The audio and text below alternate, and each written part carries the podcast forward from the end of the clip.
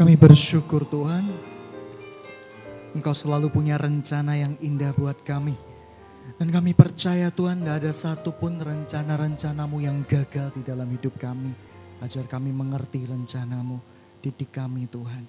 Sebentar lagi firmanmu akan dibagikan, biarkan isi hatimu saja yang berbicara, bukan karena kekuat manusia atau kehendak manusia, melainkan kehendakmu. Berikan tempat ini roh seorang Kristus Tuhan yang bisa mendengarkan kebenaranmu dengan nyata.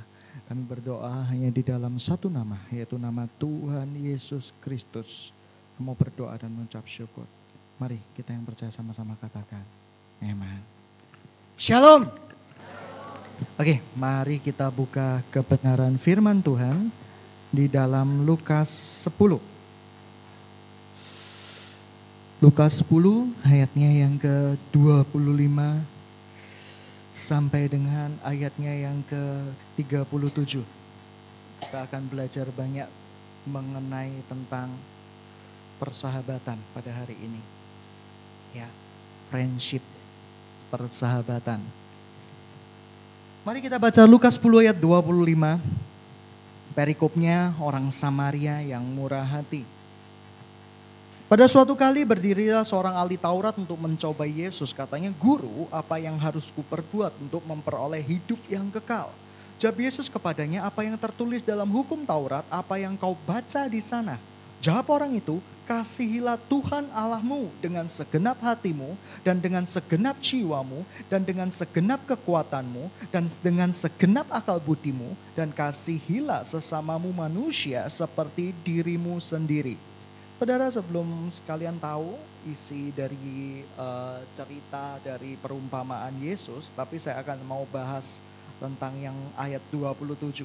Kasihlah Tuhan alamu dengan segenap hatimu, segenap jiwamu, segenap kekuatanmu, segenap akal butimu.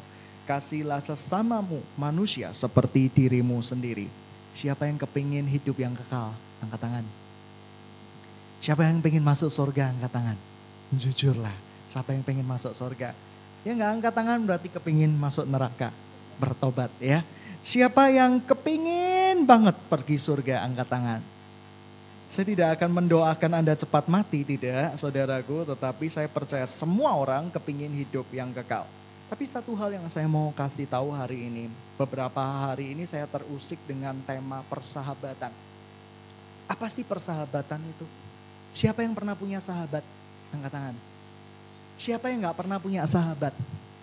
Siapa yang pernah minimal punya satu teman seumur hidupnya? Oh pasti punya kan? Pasti punya kan? Siapakah orang yang tidak punya teman seumur hidupnya? Saya percaya orang itu mungkin ada kelainan dikit, saudara. Seperti itu. Lihat kiri kananmu, apakah dia sahabatmu, apakah dia temanmu, apakah kamu pernah melakukan komunikasi dengan dia?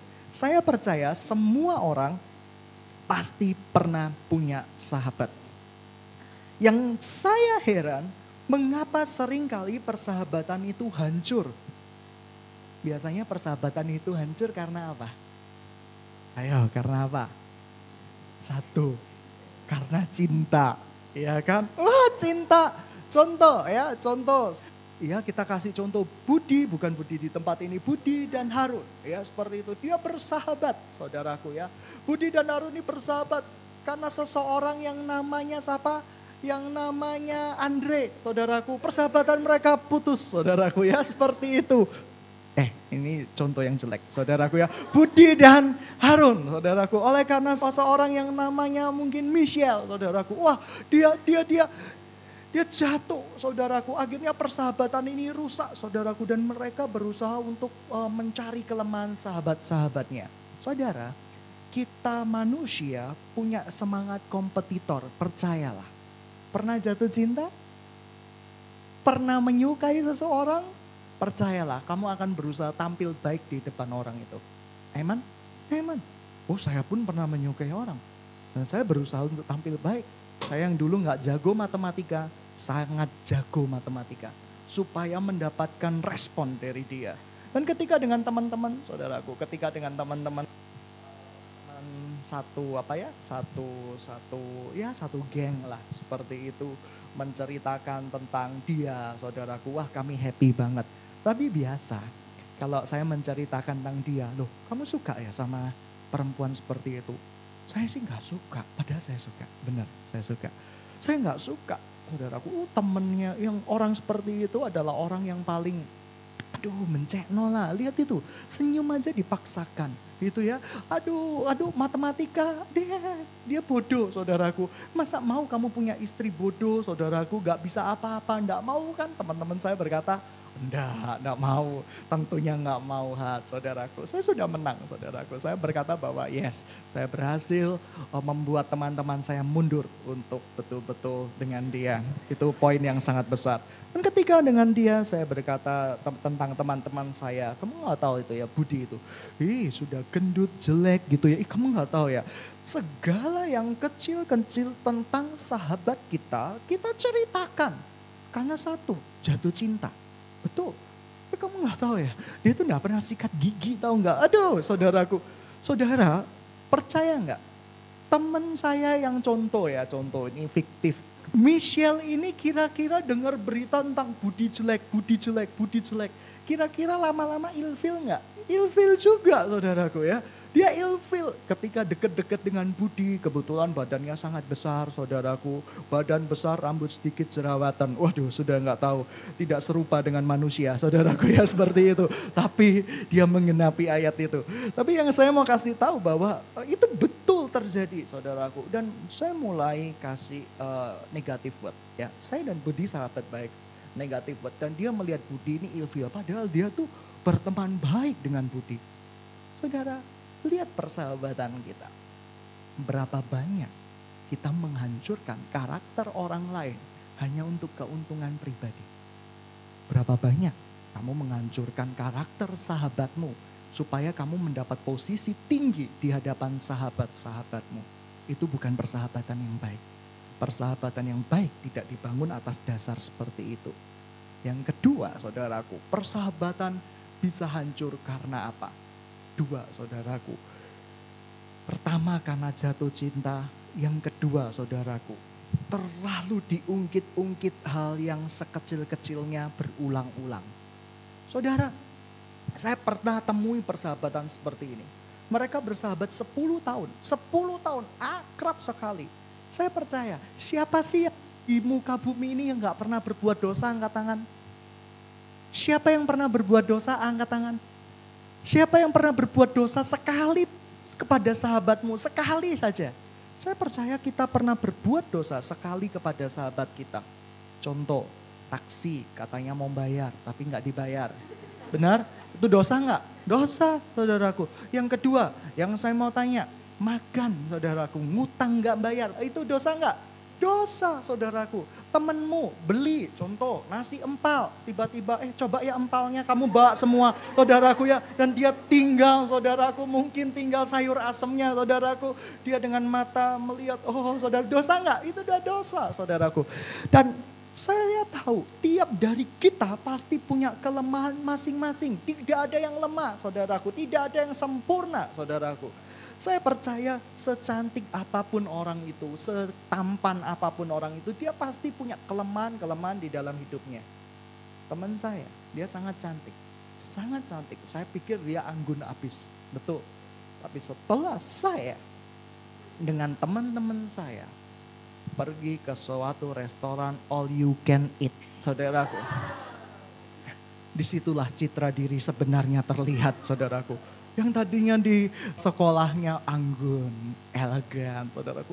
Di all you can eat, saudaraku. Dia makan, ya saya nggak bisa cerita produk sponsor ini, saudaraku. Dia makan seperti pizza atau hotdog, saudaraku. Dia makan, saudaraku, sampai belepotan, saudaraku, seperti itu. Dan jujur saya dengan teman-teman saya jadi ilfil berat saudaraku ya. Ilfil berat saudaraku. Karena kami traktir. Dia bisa menghabiskan 10 hamburger. Betul saudaraku. Dan kami cuma melongo badannya kok ramping ya, kayak begitu ya.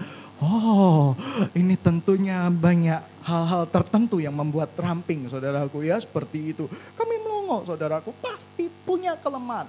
Saya percaya masing-masing di antara kita pasti punya kelemahan. Dan kita paling bisa melihat kelemahan-kelemahan di dalam diri teman kita. Percayalah. Mau uji coba? Mau uji coba? Kelemahan sebelahmu apa?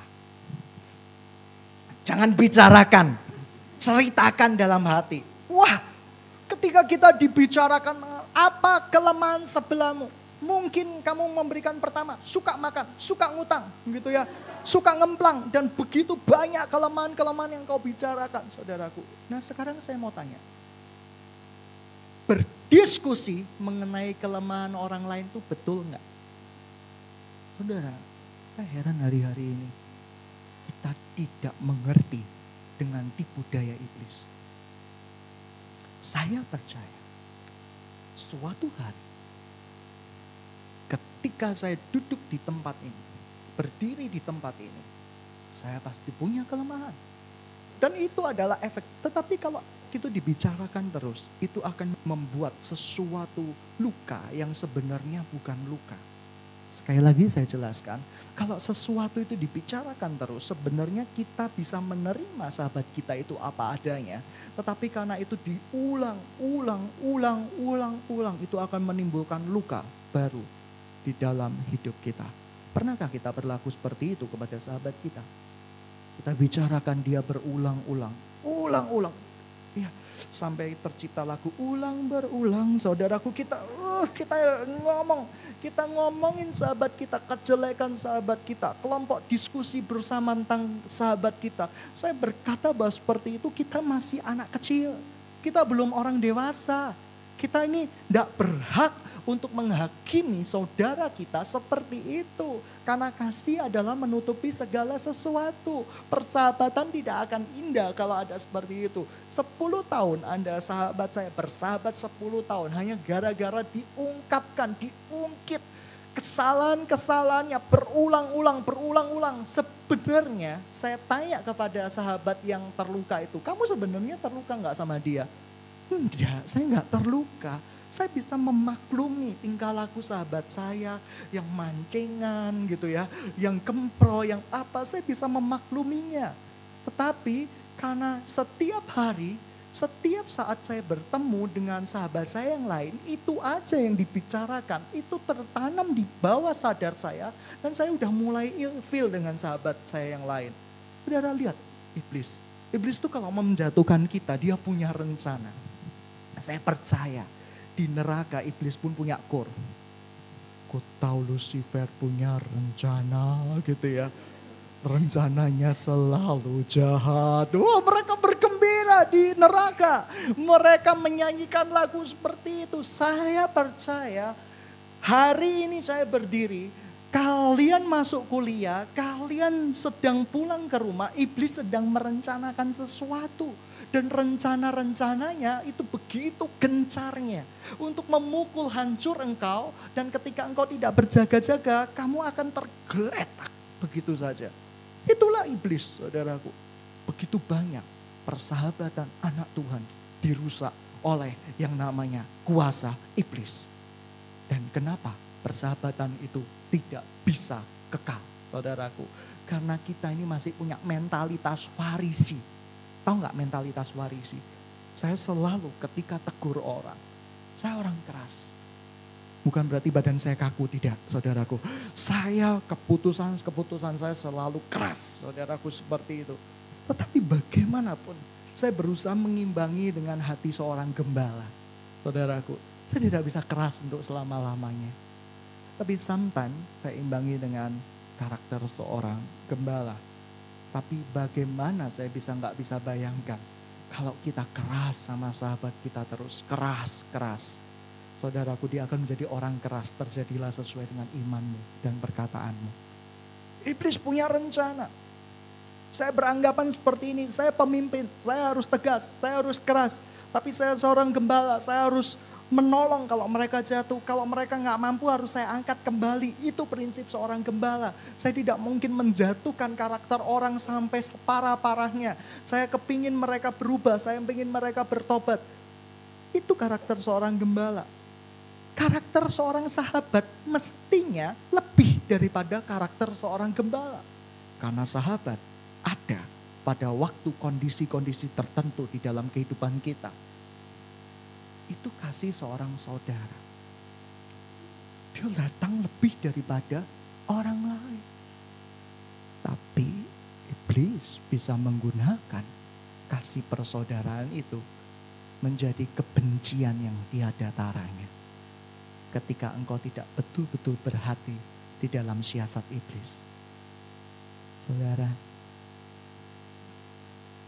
kalau saya buat salah, jemaat akan mudah memaafkan saya. Terutama jemaat-jemaat yang tahu saya seminggu sekali. Mudah memberikan maaf. Tapi kalau sama sahabatmu yang setiap hari kamu akan susah memberi maaf. Karena begitu dalam kamu mengasihi, kalau kamu terluka begitu juga dalam kamu akan dilukai. Tetapi kasih yang berada di dalam Kristus tidak seperti itu. Seringkali kita berbicara seperti orang Farisi, bertindak seperti orang Farisi. Tahu nggak orang Farisi itu? Orang Farisi itu kalau ditegur Yesus, dia pertama mengaku salah, tetapi ujung-ujungnya membela diri lebih besar lagi. Pernah nggak kita punya sahabat seperti itu? Pernah nggak kamu salah? Oh ya aku salah, aku betul, aku salah, aku salah. Sorry ya. Tapi tidak berhenti seperti itu. Ya tapi kamu sih gitu, ya kamu sih gitu. Ngutangan, sudah ngutangan, ditagih nggak menang. Makanya aku marah, tahu nggak? Belajar dari kesalahanmu. Itu tipe orang Farisi loh. Itu orang Farisi. Maafnya hanya untuk memenuhi hukum firman Tuhan. Tetapi diri di dalam hatinya ini tidak memberi maaf. Ini contoh orang Farisi, ini contoh orang tertolak, ini contoh orang sakit. Saudaraku, ketika dia disakiti, aku akan double menyakiti dua kali lipat. Cuma tekniknya bagus. Tahu nggak teknik bagus itu gimana? sorry ya, aku betul-betul minta maaf. Ya, bahasa Mandarinnya tuh puji ya, gitu ya. Uh, maaf gitu ya, maaf, maaf. Tapi begitu rasa maaf kita sebagai hukum Taurat ini selesai, kita mulai berkata, kamu sih, kamu sih, kamu sih, kamu sih, kamu sih. Pernah lihat sahabat seperti itu? Sahabat kita sedang dalam kriteria orang Parisi bertobat, hai sahabat-sahabat yang orang Farisi. Yang kedua, lebih parah, selalu merasa diri paling benar.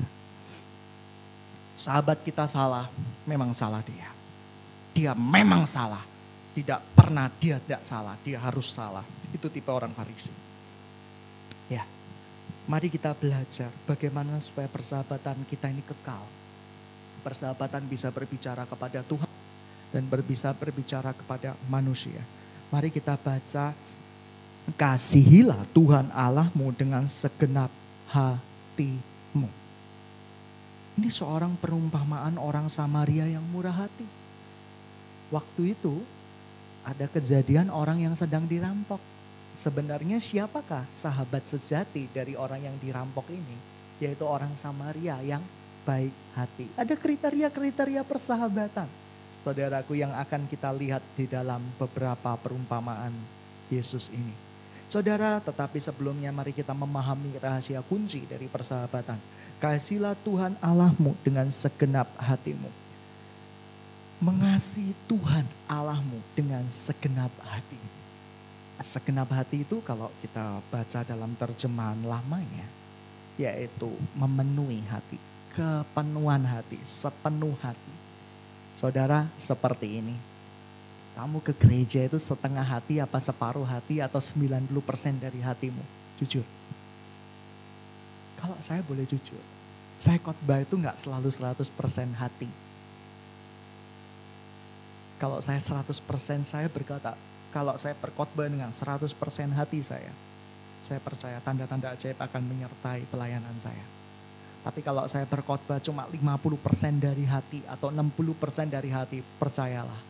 Tanda-tanda yang gak ajaib belas yang menyertai pelayanan. Dan itu betul. Kita datang ke gereja. Ketika jam waker jam 7 dibunyikan, apa reaksi kita? Tetap di tempat tidur, memeluk guling lebih erat, memukul waker kita, gitu ya, atau mengurapi waker kita, gitu ya, sampai itu betul-betul rusak Saudara seperti itu. Apa reaksi kita? Tapi kalau reaksi kita begitu jam 7. Yesus, aku harus melayanimu. itu segenap hati. Karena segenap hati berbicara, ini pengertian segenap hati ya. Sepersekian detik pikiran kita langsung berespon dengan panggilan Tuhan itu. Itu segenap hati. Saudara, ketika kamu melayani segenap hati, ya ini tentang orang Samaria.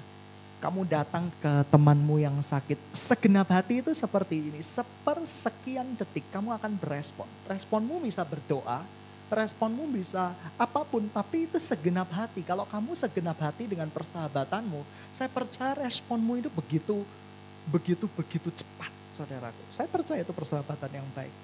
Tapi bisa jadi bumerang, menjadi persahabatan yang buruk kalau tidak memahami ayat-ayat berikutnya. Kasihlah Tuhan Allahmu dengan segenap hatimu.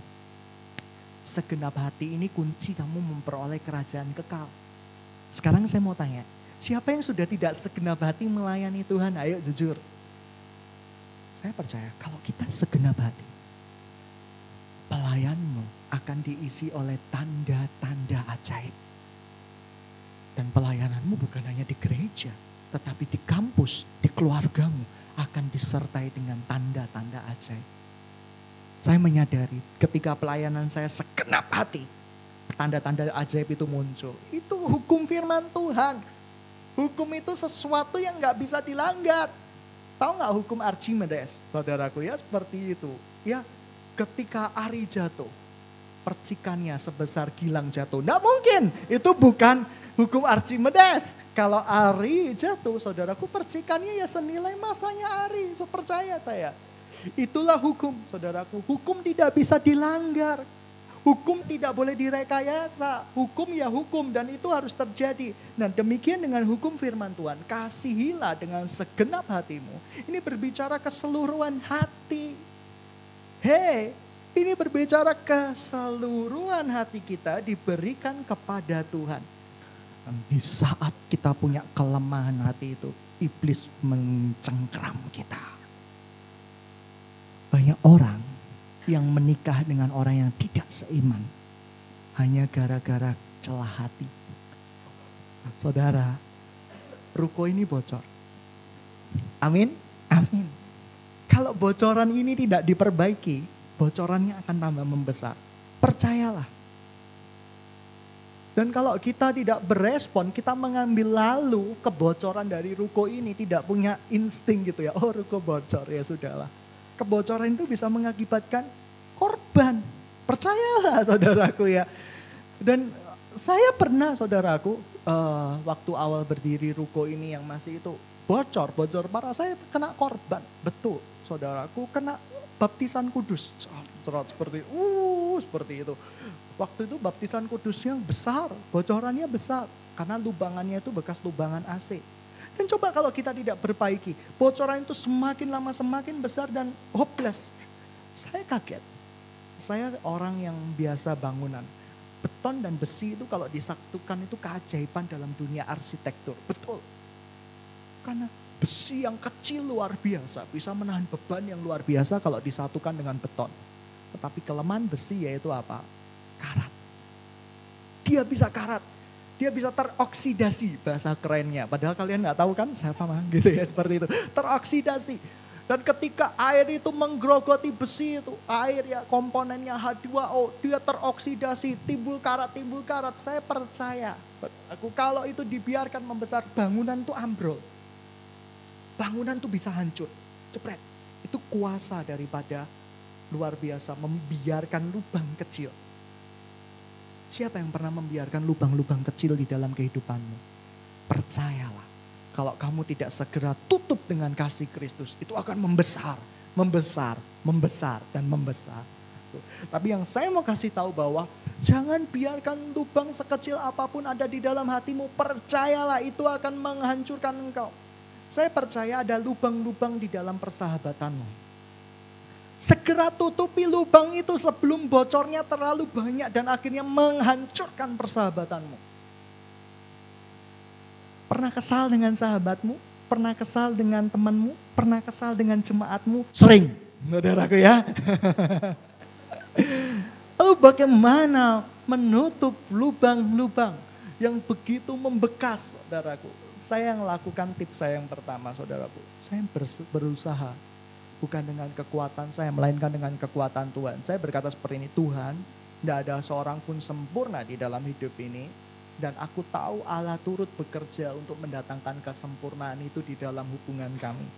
Saudara, ketika saya melihat saudaraku ke depan, saudaraku percayalah. Ketika saya melihat ke depan, itu sangat-sangat menutup lubang-lubang persahabatan saya. Ketika saya lihat jemaat yang males, jemaat yang nggak mau pelayanan, jemaat yang istilahnya sedikit mencekno, saudaraku seperti itu. Lagi-lagi masalah itu, lagi-lagi masalah itu. Jengkel nggak? Jengkel, saudaraku. Tapi ketika melihat Tuhan kalau punya rencana, hari depannya akan menjadi pemimpin yang luar biasa dia akan mengalami kemenangan-kemenangan di medan perang. Saya perkatakan firman Tuhan terus. Dia akan mengalami apa ya terobosan rohani. Dia akan dipakai Tuhan secara luar biasa. Tuhan tidak pernah salah pilih orang. Itu menghibur saya. Lubang itu yang tadinya membesar mengecil seujung jarum dan mulai tidak berbekas lagi.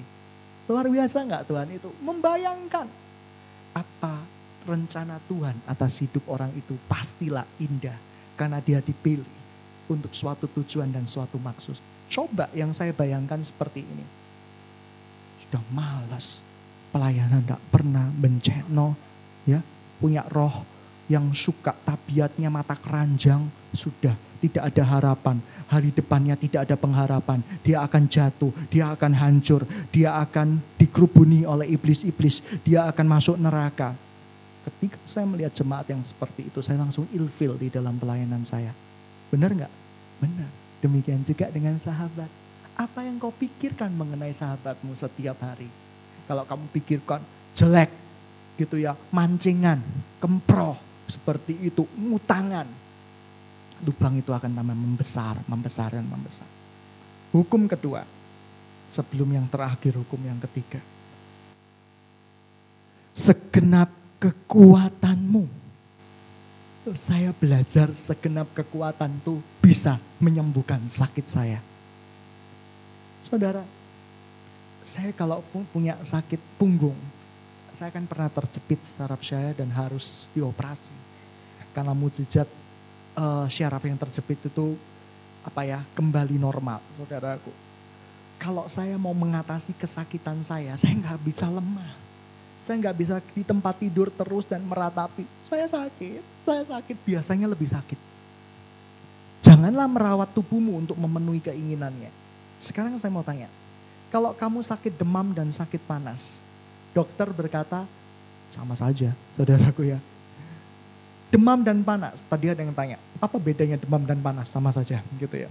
Ke mana gembala kok selalu tahu? Telinga saya sakti, saudaraku ya, seperti itu. Nah, Saudara kalau kita sakit panas dan tiba-tiba dokter suruh istirahat, dokter kasih perintah istirahat satu hari saudaraku. Kita lama-lamain jadi tujuh hari. Biasanya itu waktu SD, saudaraku. Waktu SD itu saya sering kali minta surat keterangan dokter tidak masuk, saudaraku. Sakit di dokternya itu dokternya sampai pusing dengan satu sakit dok seperti itu. Saya kasih izin satu hari, enggak ini sakit dua hari sakit dong, seminggu, ya dong, seperti itu. Ya kan, kalau SD kita kan pasti gitu, liburan merupakan sorga buat kita. Ya, sekolah merupakan penyiksaan. Amin, amin gitu ya. Bagi yang malas seperti saya. nah, dan itu yang terjadi ketika saya melawan sakit saya kemarin dengan segenap kekuatan saya. Betul, segenap kekuatan saya sakit, tapi harus saya lawan. Kalau tidak tukang saya akan tidak bisa dikembalikan. Segenap kekuatan saya sampai ah sampai berlinang air mata. Puji Tuhan, lebih baik daripada saya berdiam diri di tempat tidur. Lebih bisa berjalan, lebih bisa bergerak walaupun belum 100%. Saya mau kasih tahu, kalau kamu tidak berusaha memperbaiki persahabatanmu dengan 100%, kamu akan tidak dapat apa-apa. Kamu nggak akan pernah bisa mendapatkan sahabatmu itu kembali. Segenap kekuatan. Yang terakhir, segenap akal budimu. Saudara, akal budi itu apa sih? Hei, saudara, akal budi itu berbicara apa? Saya kaget. Terjemahan yang benar itu bukan pikiranmu. Akal budi itu bukan kecerdasanmu. Akal itu berbicara pikiran. Tapi kalau sudah ditambah budi, saudaraku, budi itu bahasanya budi pekerti. Di dalam bahasa aslinya lebih keren memang. Budi pekerti berbicara dengan segenap hati yang menyatu dengan pikiranmu. Oh, itu terjemahan yang kompleks. Ini mungkin saya terjemahkan pure hati, hati nurani. Tadi kalau itu tadi segenap hati, ya atau segenap kekuatan, ini segenap pikiran yang menyatu dengan hatimu. Wow, itu berbicara sesuatu yang beda teman-teman. Bagaimana tidak? Kalau kamu mau dipulihkan saudaraku, kita harus melayani dengan mencurahkan pikiran kita yang didasarkan oleh hati kita. Itu terjemahan yang benar. Kalau hati kita sayang sama Tuhan, saya percaya pikiran kita adalah kebangunan, kebangunan, kebangunan. Saya berdoa, saya berdoa kita siap tahun ini siap untuk menerima berkat Tuhan, siap untuk menerima janji-janji Tuhan. Siapa yang pengen kaya angkat tangan? Oh, banyak orang pengen kaya, tapi kalau kamu nggak siap kaya, kamu akan rusak. Ketika saya nggak siap kaya, saya menjadi orang pemboros. Saya menyesali keborosan saya. Pemboros. Makan tiap hari di restoran. Saudaraku, beli beli itu enggak pikir-pikir, beli handphone itu berganti-ganti, saudaraku. Saya cuma pikir Tuhan, kalau itu tak total-total tak buat kerajaanmu, mungkin sudah bisa untuk DP sekolahan lah Tuhan.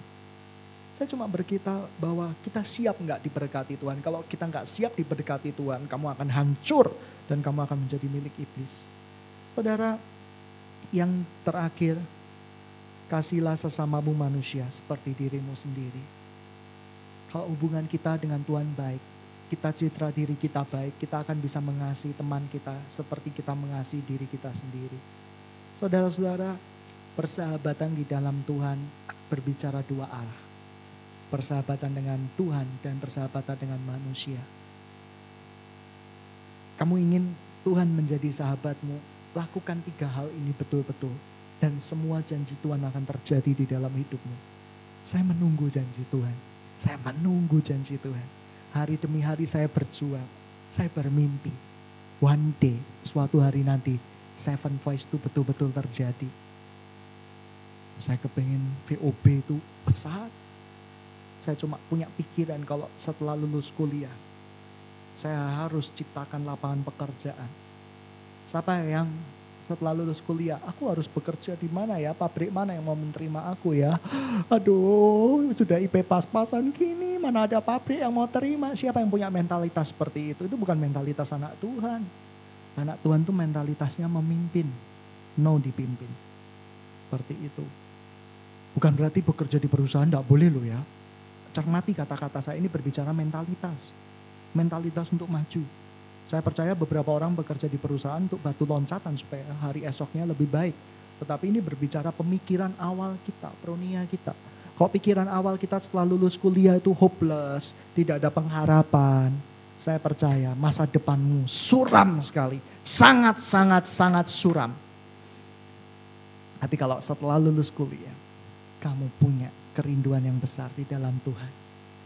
Tuhan, aku sudah lulus mana orang yang akan bekerja untuk aku. Nah itu janji Tuhan. Kalau saya lulus, saya cuma berkata seperti itu sama Tuhan. Ibu saya berkata, lamar roh ke perusahaan-perusahaan. Saya tahu saudaraku. Saya tahu persis panggilan saya. Saya tidak mungkin kerja di perusahaan. Ada yang memang yang dipanggil di perusahaan-perusahaan itu panggilannya. Dan saya sangat hargai itu. Saya tahu panggilan saya bukan seperti itu. Saya duduk, saya berteriak sama Tuhan. Saya ingat waktu itu saya lulus, saya berkata, Tuhan Mana perusahaan yang akan saya pimpin? Arogan kelihatannya, saudaraku. Ya, kelihatannya mencek si orang ini sombongi. Tapi saya berkata itu iman saya. Itu janji iman Tuhan kepada saya. Dan itu luar biasa. Amin. Amin. Oke, mari kita tutup dalam doa. Dan saya mau kita sedikit renungan pada hari ini. Bapak, di dalam sorga. ada tiga hal yang terutama di dalam hukummu supaya kami taati. Yaitu mengasihimu dengan segenap hati kami. Sidang jemaat yang dikasih Tuhan. Apakah engkau merasa hari-hari di dalam hidupmu selalu gagal? Hari-hari di dalam hidupmu selalu apa ya? Engkau menjadi pecundang. Engkau menjadi seorang yang lemah. Persahabatan gagal, hubungan dengan Tuhan gagal. Kamu tidak bisa dapat apa-apa di dalam hidupmu. Mungkin engkau belum dengan segenap hati. Segenap hati berbicara keseluruhan hati kita diberikan kepada Tuhan. Sudahkah engkau melakukannya?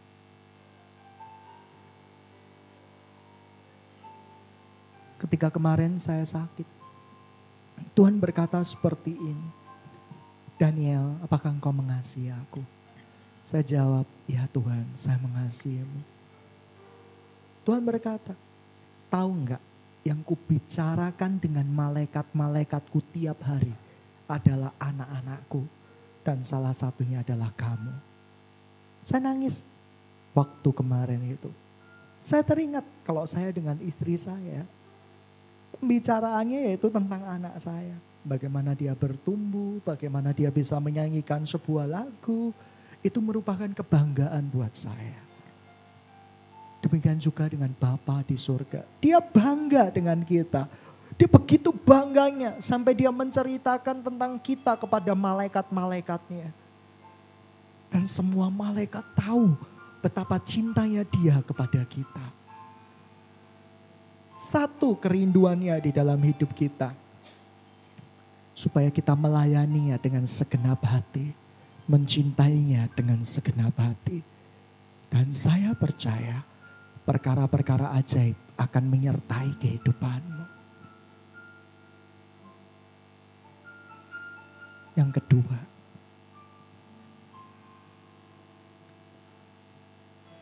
sudahkah engkau melayani Tuhan?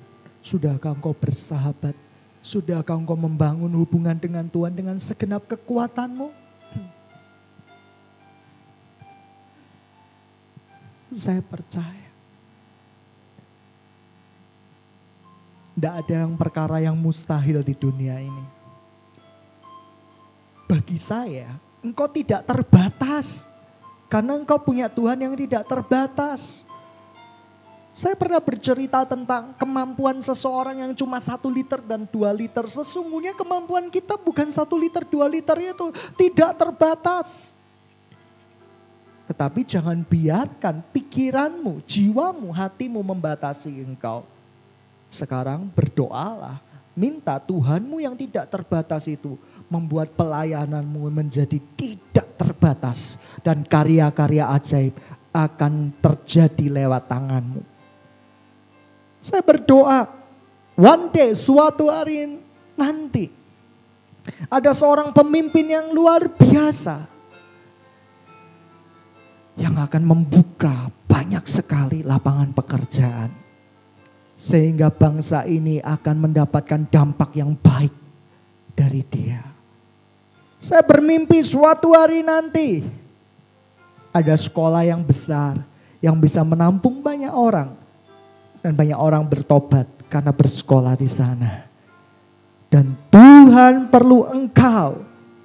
Tuhan perlu saya untuk melanjutkan rencananya yang indah di dalam hidup ini.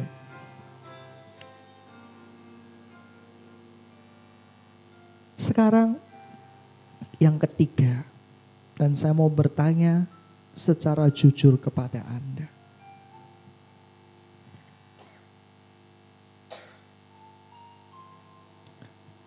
Maukah engkau dipakai Tuhan untuk menjadi saluran berkat bagi sahabatmu, bagi keluargamu, dan bagi negaramu. Menjadi saluran kasihnya.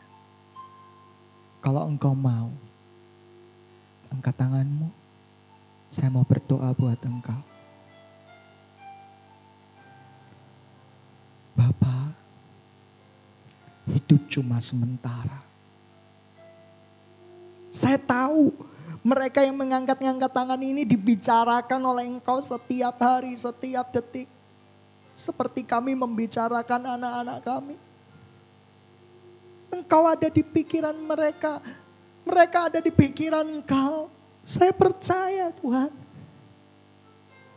Ketika saya sedang merenungkan tentang anak saya, saya berharap one day dia bisa menjadi penginjil yang luar biasa yang dipakai Tuhan. Bahkan melebihi apa yang pernah saya lakukan. Demikian juga dengan Bapa di surga. Tuhan Yesus ketika sebelum meninggalkan muka bumi ini, dia berkata, nanti anak-anakku yang akan melakukan pekerjaan-pekerjaan yang besar untuk kemuliaan namaku. Saya percaya itu janji iman Tuhan.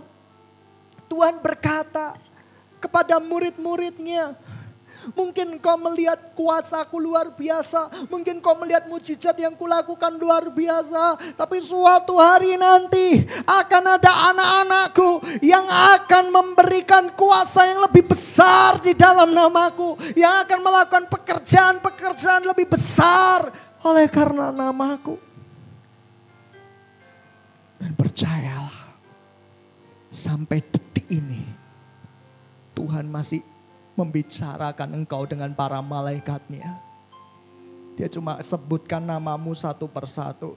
Dia sebutkan namamu satu persatu dan berkata kepada malaikatnya, inilah anakku. Dan aku percaya sebelum dia kembali ke rumahku, dia melakukan karya yang besar di dalam hidupnya. Dan saya percaya karya-karya itu akan luar biasa. Percayalah, percayalah karya-karya itu akan luar biasa. Engkau tidak terbatas, jemaat. Engkau tidak terbatas. Yang membatasi engkau adalah pikiranmu. Yang membatasi engkau adalah rencana jahat iblis. Yang mengatakan engkau gak mampu, engkau gak berdaya, engkau gak bisa apa-apa. Seorang ayah menegur, tetapi menguatkan. Saya sering kritik anak saya, kenapa kamu nakal, kenapa kamu seperti ini, kenapa seperti ini. Tapi di satu sisi, saya memberikan support kepada anak saya. Kamu pandai, kamu cantik, kamu luar biasa. Itulah Bapak kita. Hari ini dia memberikan kekuatan baru kepada kita. Bangkit. Sahabat-sahabat Tuhan bangkit